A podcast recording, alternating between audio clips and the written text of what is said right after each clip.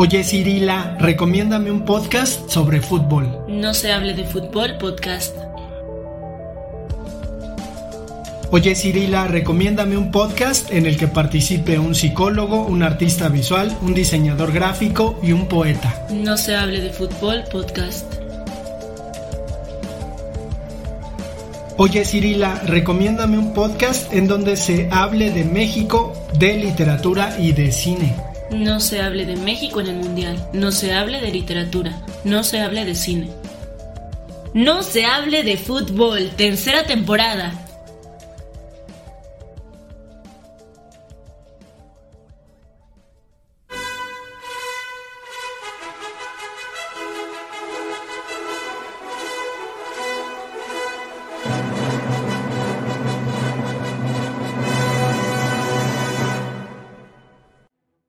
Bienvenidos a No se hable de fútbol. Estamos con la música del Llanero Solitario de fondo para darle realce a este episodio. Les recordamos, bueno, ustedes no escuchan, la edición estará, pero... yo pensé que ya estaba sordo.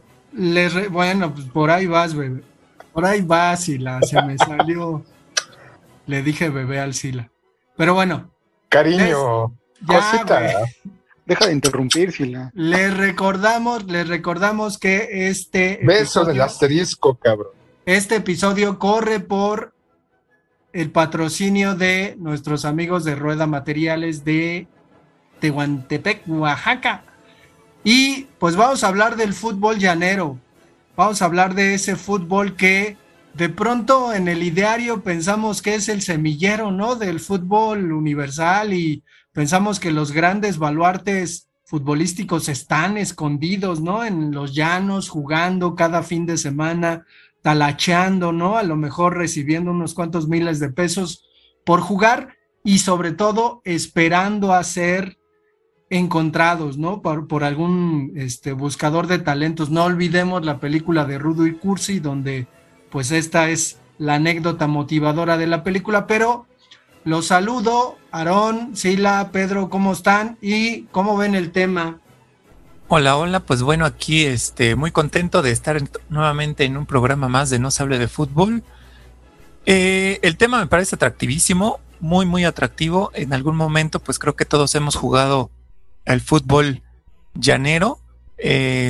No sé si alguien no sepa qué es el fútbol llanero, pero bueno, al final es un gusto, ¿no? Jugar el fútbol y muchas veces en estos lugares, en el llano, como se le conoce a este tipo de fútbol, pues bueno, nos encontramos grandes partidos, y al final pues dan mucho mejor espectáculo el fútbol llanero que lo que vemos en los estadios. En este fútbol es donde vemos, ¿no? Que no hay una preocupación por un contrato millonario de patrocinio, que no están preocupados por que si su cabello está bien acomodadito para la fotografía o la cámara de televisión, que no están preocupados de que si me veo bien después de la cirugía. Es ese fútbol en donde pues se ensucia, ¿no? El polvo es parte del trajín de los jugadores, en donde le puedes mentar la madre al árbitro sin que te veten del estadio, en donde pues se arma el desmadre, ¿no?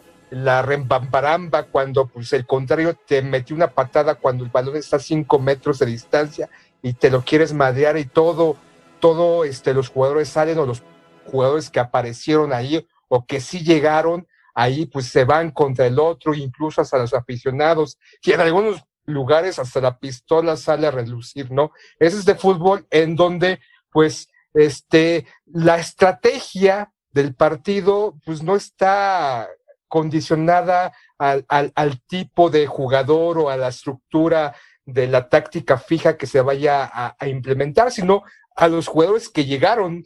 Si llegaron la mayoría, pues con eso se arma la estrategia del partido, poniendo tal vez al menos peor que juegue o al más maleta en la defensa o en la portería. Ese es de fútbol en donde pues el final es lo que gusta de los jugadores, ¿no? El alcanzar, el terminar el partido, y al final la recompensa es una caguamita.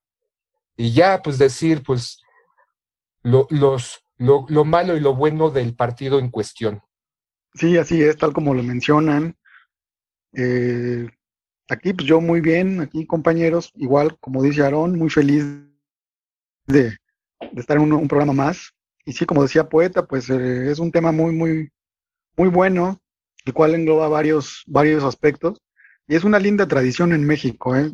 Yo creo que en varios países también, pero particularmente en México el fútbol de llano o fútbol llanero, pues tiene como que ciertos aspectos que son muy propios, ¿no? De aquí de México. Para empezar, pues la cancha, ¿no? La cancha siempre es una cancha de tierra. A veces las porterías tienen redes, a veces no tienen redes. Y pues es bastante atractivo ver estos partidos porque los jugadores suelen rompérsela jugando, siempre tratan de ganar y así como decía Poeta, pues son estos jugadores casi siempre son vistos por aquellos visores, aquellos buscadores de talento que van a este tipo de llanos, de canchas para buscar al jugador con talento para llevárselo a algún club grande, ¿no? De primera división. Sí, yo tuve la oportunidad de jugar en varias canchas de llano. Estuve en una por Tlanepantla, que le decían el hoyo, las canchas del hoyo. Yo no sé si llegaron a escuchar, eran muy famosas. No sé si ustedes, alguno de ustedes llegó a escucharlas. Y porque eran un hoyo, haz de cuenta que estaban a desnivel las canchas. Y cuando llovía ahí se inundaba, se hacía un lago inmenso. Así no se podía jugar, por eso le decían el hoyo. Y era bastante bueno, eran como bien mencionaron, se armaban ahí las batallas campales y a la salida pues sí la chela, la caguama y te digo, hay varias particularidades, ¿no? Como pagar el arbitraje antes de empezar un partido, hay que cooperar para pagar al árbitro, los uniformes, ¿no? Que siempre son de un equipo europeo, ¿no? Del Barcelona, del Real Madrid, del Bayern Múnich, etcétera. Son uniformes de equipos grandes, ¿no? Nunca hay uniformes de equipos chicos, puros equipos grandes. Y pues bueno, eso es parte de la tradición del fútbol llanero, ¿no? ¿Tú qué nos puedes decir, Poeta, al respecto? Yo creo que tú también jugaste en fútbol de llano, ¿no?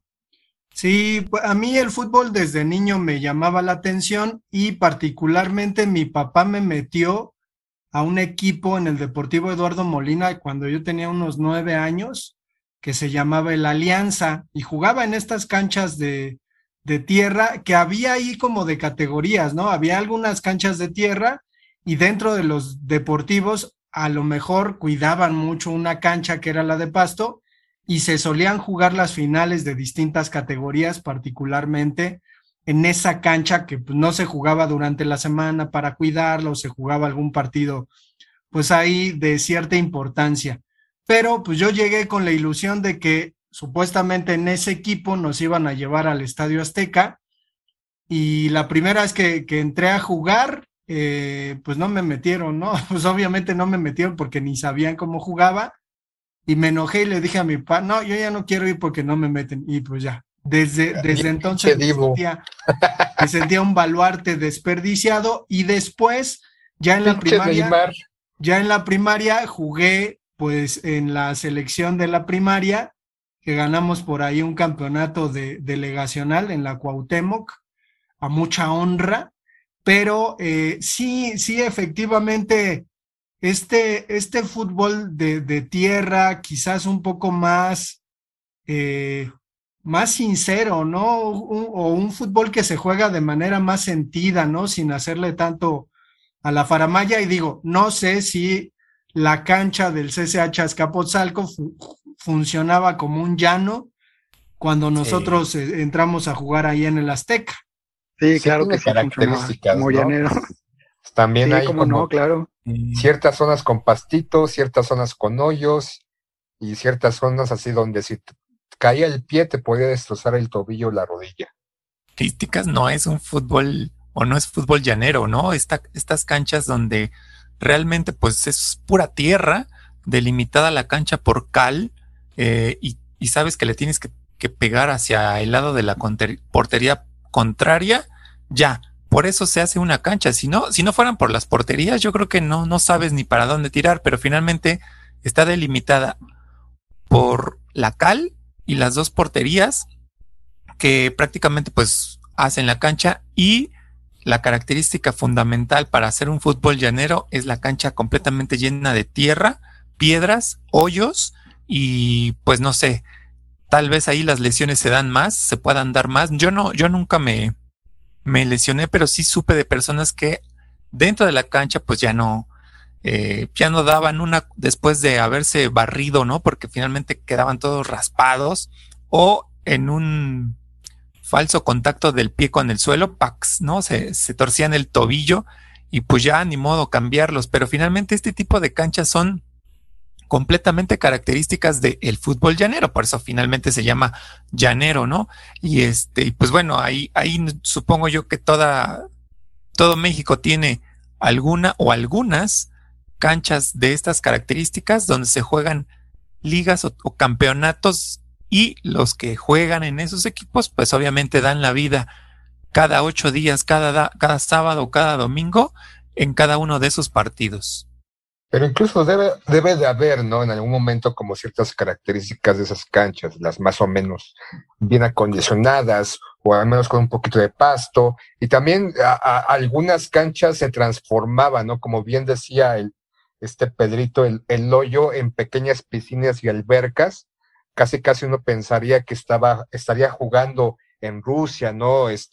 Que también las condiciones climáticas de repente cuando se van a jugar esos equipos de primera por allá pues son completamente adversas, y aquí pues en época de lluvia casi era un riesgo, ¿no? Incluso hasta ponerte tu visor y hasta cierto punto divertido, ¿no? Esta cuestión del llano, y por ejemplo decía Pedrito, ¿no?, la utilización de los uniformes. Y hay una característica también muy particular del fútbol llanero, la modificación o la transformación de los uniformes de una temporada a otra, ¿no? Tal vez en la temporada 2000 jugabas con el Barcelona, la siguiente temporada cambiabas de uniforme, no sé, por el Bayern o el Boca o el River o Corinthians y así, ¿no? Es también otro elemento del fútbol llanero, la modificación en cada torneo, incluso las diferencias que tienen las playeras o los jerseys dentro del propio equipo, ¿no? Porque al principio uno de la liga o del inicio de la liga, pues se junta este equipo, se hace la cooperacha y obviamente se va a estos espacios de fácil acceso económico para abastecerse de los uniformes, como Tepito, donde hay puestos donde se especializan, te venden el jersey y el short, ¿no?, todo el conjunto a muy módico precio para que todos estos equipos llaneros se vayan a buscar, ¿no?, su uniforme. Pero antes no era así, ¿no? Digo, ahora con la cuestión de los chinos y los uniformes pirata, pues es más sencillo, pero antes yo me acuerdo que pues más bien era, pues ve de blanco, ve de azul, ¿no? Y ya, pues vas a jugar, ¿no? Y de repente quizás si el equipo se ponía de acuerdo, pues ya había uniformes o si los mandaban a hacer, pero creo que sí es algo también relativamente reciente, porque digo, en sus años, en la Magdalena Michuca, por ejemplo, Ciudad Deportiva, que hay cientos de canchas, ¿no?, llaneras, y que además, digo, no lo hemos comentado, pero pues también los gobiernos delegacionales en aquel entonces, en distintos lugares, pues ponían canchas precisamente por esta cuestión de evitar, ¿no?, el alcoholismo, la drogadicción, para que pues las personas al final hicieran deporte, ¿no? Entonces, de hecho, hubo un momento, ¿no?, en que el básquetbol pues era un deporte muy, muy atractivo, y me acuerdo que en todos lados comenzaron a hacer canchas de básquetbol, ¿no? Que al final, digo, ¿para qué sirven si no salen buenos jugadores de básquetbol? La Federación de Básquetbol es una porquería, pero podríamos pensar, ¿no?, un poquito, bueno, ¿por qué si los equipos de fútbol,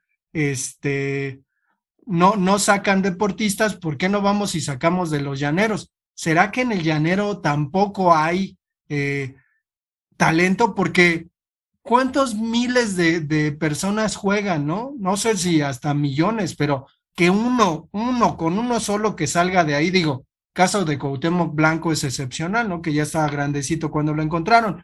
Yo conozco a un tipo que jugaba bastante bien, que se echaba acá las chilenas y toda la onda, y pues alguna vez contó, él trabajaba en un taller de calzado, y alguna vez contó que él fue directamente a Cuapa a hacer pruebas para el América, y que este cuate que le decían el monito, pues lo vio, ¿no? Y que lo vio y que andaba ahí corriendo y que pues, se lució, ¿no? Con algunas jugadas, y que literalmente le dijo lo siguiente: juegas bien, pero estás muy feo.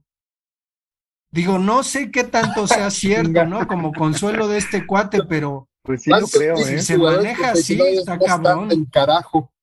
Sí lo creo, ¿eh? Como se maneja hoy en día el fútbol. De que ay, tampoco son bonita. Princesitos o los que están ahorita jugando. Hay tipos, pues es que los tienen más... Pues no son así como muy agraciados, ¿no? Pero son tipos que pasaron sin pena ni gloria en el fútbol, o sea... Ahora, hoy en día se maneja de esa manera. O sea, si eres blanquito, de ojos claros, más o menos bien parecido, pues tienen más oportunidad de sacarte más jugo, y obviamente ese jugo es dinero. Te vuelves un jugador más mediático y puedes llegar a la selección, puedes tener una carrera brillante, aunque seas un petardo jugando, ¿no? Ese es como se maneja hoy en día el fútbol, aunque... Muchos de los, bueno, yo diría la mayoría de los jugadores profesionales han salido precisamente de las canchas llaneras, ¿no? Yo jugué también en Tacuba, en el Milán, donde salió Juan Hernández, ese americanista que creo que toda su vida, no, también jugó en el Necaxa, me parece. Ustedes como americanistas deben conocerlo muy bien, él jugaba ahí, y a veces iba con Antonio Carlos Santos a ver los partidos. Y era una cancha que estaba atrás de una fábrica, de tierra completamente. Las porterías no tenían, bueno, las redes eran varillas, de esas que usan para construcción, entrelazadas, esas eran las redes. Y era un nivel, pero altísimo, altísimo, altísimo. Se jugaba ahí la vida. Me encantaba jugar ahí, yo jugaba los sábados ahí en las tardes, fuimos campeones ahí con el Milán. También jugué en el Real Madrid, también en esa liga, cuando yo era más pequeño, tendría yo como unos 12 años. Ya con el Milan fuimos campeones, yo tenía como unos 18, yo creo, 17, 18. Y el nivel de esa liga era muy, muy fuerte. Salían buenos jugadores. Había otro que jugaba también en el Puebla, pero él figuró muy poco. Se llamaba Gerardo Hernández, le decían el Gerard. Me acuerdo que era un tipo que le pegaba durísimo a la pelota, pero durísimo. En los tiros libres siempre dejaba lesionado a alguno de la barrera porque le daba bien duro a la pelota. Y pues es bien emocionante, siempre fue muy emocionante jugar en ese tipo de ligas, pues más que nada por las ganas y porque uno aprende muchas mañas para jugar y uno se vuelve más mañoso, ¿no? Más pícaro al momento de jugar. A mí me encantó esa etapa y pues me da gusto que estemos hablando hoy de este tema. También tendremos que ver las personas que juegan en esos equipos, en esos lugares, en esas canchas llaneras. Ya lo comentaba ahorita Pedro, Juan Hernández salió o iba a verlos jugar, pero pues la idea de estas canchas llaneras es pues identificar a posibles estrellas del fútbol. Sin embargo, la mayoría de los que juegan en estas canchas o en estas ligas, pues qué características pueden tener. Digo, una de las características que sí es inevitable y que no puede faltar en una persona que juega en un equipo llanero son las ganas. Le ponen muchas ganas, le ponen mucha energía, le ponen mucho ímpetu, pero realmente pues los que juegan ahí en su mayoría pues son obreros, son gente de la fábrica, son oficinistas, son personas que realmente... van a jugar a esos equipos o a esas ligas porque les gusta el fútbol, simple y sencillamente, porque le echan muchísimas ganas. El fútbol es la pasión, es el sueño de cada uno de ellos. Y al final, yo decía al inicio de este programa, podemos ver o podemos disfrutar partidos mucho mejores que los que nos pasan por televisión, y es, creo yo, por esta característica que tienen estas personas o que en algún momento tuvimos también nosotros cuando en su momento jugamos en un equipo llanero.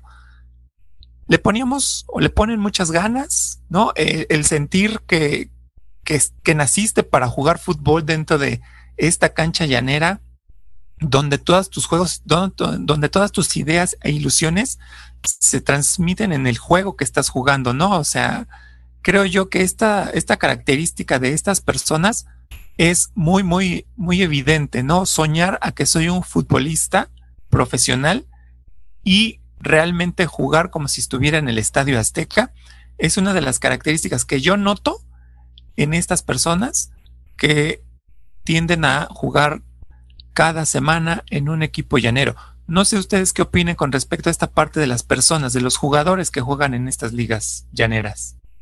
Es que también está la contraparte de un jugador que ha sido desilusionado, que ha tratado de entrar a profesional o que incluso ha tenido cierta experiencia con respecto a estar en escuelas de fútbol, en fuerzas básicas, y que no se le ha dado la oportunidad, ¿no? En algunas ligas, sobre todo en estas ligas en donde se paga dinero, es sabido, ¿no?, que mucha gente que incluso, digo, por ejemplo, les va a lo mejor a sorprender este cuate Bravo, el goleador histórico de las Chivas, ¿cómo se llama, Pedro? Bravo. Omar Bravo está jugando en llanero de talachero, es decir, está jugando en una liga en donde le están pagando por jugar. Un güey que metió un gol en el Mundial, cuando pensamos que como futbolista lo que uno puede hacer más cabrón es meter un gol en el Mundial. Entonces creo que también hay que dar esa otra cara de gente que pues ha terminado desilusionada del fútbol profesional y que pues entra a estas ligas en donde gana un poquito de dinero. Sin embargo, siempre se tiene la esperanza de volver por otro camino hacia la primera división para pues conseguir sus hazañas, ¿no? Y también... Pero antes, poeta, pone en contexto a los que nos escuchan qué es un talachero dentro del fútbol llanero. Bien, un talachero pues es una persona que tiene ciertas habilidades, es decir, yo, y llega a un equipo de fútbol, el cuate que dirige ve al futbolista, dice, no, mira, cabrón, tú tienes talento, eres buen rematador, te tiras mucho, no le haces mucho a la faramaya, pero te voy a dar una milpa por jugar, te voy a dar 1,000 pesos por cada partido que juegues. Ya si metes un gol te doy 1,500 y si le vas aumentando, pues tal. ¿Cuál es el negocio al final? Pues hay que pensar que hay ligas en donde son una especie de apuesta, ¿no? Es decir, cada equipo va a meter una lana de inscripción, uno se lo queda el organizador, pero otro se convierte en pues el dinero que se le va a dar al equipo campeón, al segundo, tercer lugar. Entonces, pues al final no es dinero echado a la basura, hay un negocio de competitividad de alguna manera. Digo, acá no hay regulación, no hay VAR, desde luego, quizás es un fútbol mucho más vistoso, más justo, proclive a la violencia brutal, porque se ha sabido que han matado pues hasta propios jugadores o a los pobres árbitros, pero creo que en este sentido, pues al final, aunque no se diga, el fútbol también está en este lugar, ¿no? Es decir, también hay una persona que le lleva dinero a su casa, come de ese dinero jugando al fútbol, ¿no? Que es una especie como de semiprofesionalismo muy olvidado. Y pues por ahí han salido algunos jugadores que pues llegan a primera división o a liga de ascenso. Y la otra, pues son muchas personas que vienen de Brasil, por ejemplo, algunos africanos que tienen habilidad de jugar, se acercan a estos cuates y comienzan a tener pues una incipiente carrera en los llanos de fútbol mexicanos. Sabía la anécdota de un jugador africano que creo que vino, no sé, para un equipo de aquí de la Ciudad de México, que después pues no conectó, lo dejaron por ahí y pues como tenía el talento, pues a eso se dedicaba, ¿no? A talachear el fútbol, jugaba en una liga a cierta hora, terminaba, cobraba, se movía inmediatamente y podía jugar hasta 2, 3 partidos al día, pues obviamente para pagar, ¿no? Y es también una característica de este fútbol llanero. También hay otro, ¿no? Que igual no necesariamente para una cuestión remuneraria, sino, por ejemplo, que no llegan todos los jugadores, y creo que a ti, Poeta, en algún momento les pasó cuando jugaban ahí en el Seguro Social, que no sé si tú o Aarón jugaron en otro equipo, ¿no? Entonces creo que se prestaban las credenciales del otro jugador y nada más con que te parecieras, pues la mostrabas, porque obviamente al inicio del partido pues tienes que presentarle las credenciales del equipo para pues corroborar que son de ese equipo, y creo que de repente se daban esos tejes y manejes, ¿no? Que un equipo que estaba incompleto pues le pedía a otro jugador que ya había jugado pues que le echara la mano, ¿no? Entonces ahí buscaban en la credencial a alguien que no vino, que se pareciera y ¡pum! Ahí está, ¿no? También es como otro detalle del fútbol llanero, ¿no? Esta cuestión que obviamente en el fútbol profesional o descenso pues no se da, ¿no? O aparentemente no se daría. Sí, al final dentro del fútbol llanero pues como lo dice el Poeta, no hay tanta regulación, ¿no? O sea, la liga te pone ahí a los equipos, ya los equipos por bajo del agua se hacen ahí sus negocios y al final pues el que le invierta más y sea campeón, pues gana, ¿no? Y gana pues tanto una lana como el reconocimiento de la liga de haber sido el campeón, pero pues finalmente yo creo que tenemos ahí un sinnúmero de irregularidades que no deberían de ser, ¿verdad? ¿Por qué? Porque al final, como lo digo, la gente que va ahí va a jugar, va a divertirse, va a explotar sus habilidades, entre comillados, pero pues ahí está, ¿no? Ahí están las ligas del fútbol llanero y que bueno, al final yo espero que en algún momento puedan salir muchos más jugadores a las ligas profesionales, a estos equipos de primera división que puedan ayudar a mejorar el espectáculo. Pues en el momento el fútbol llanero sí era considerado un semillero, un posible semillero de posibles jugadores que pudieran estar en la primera división, ¿no?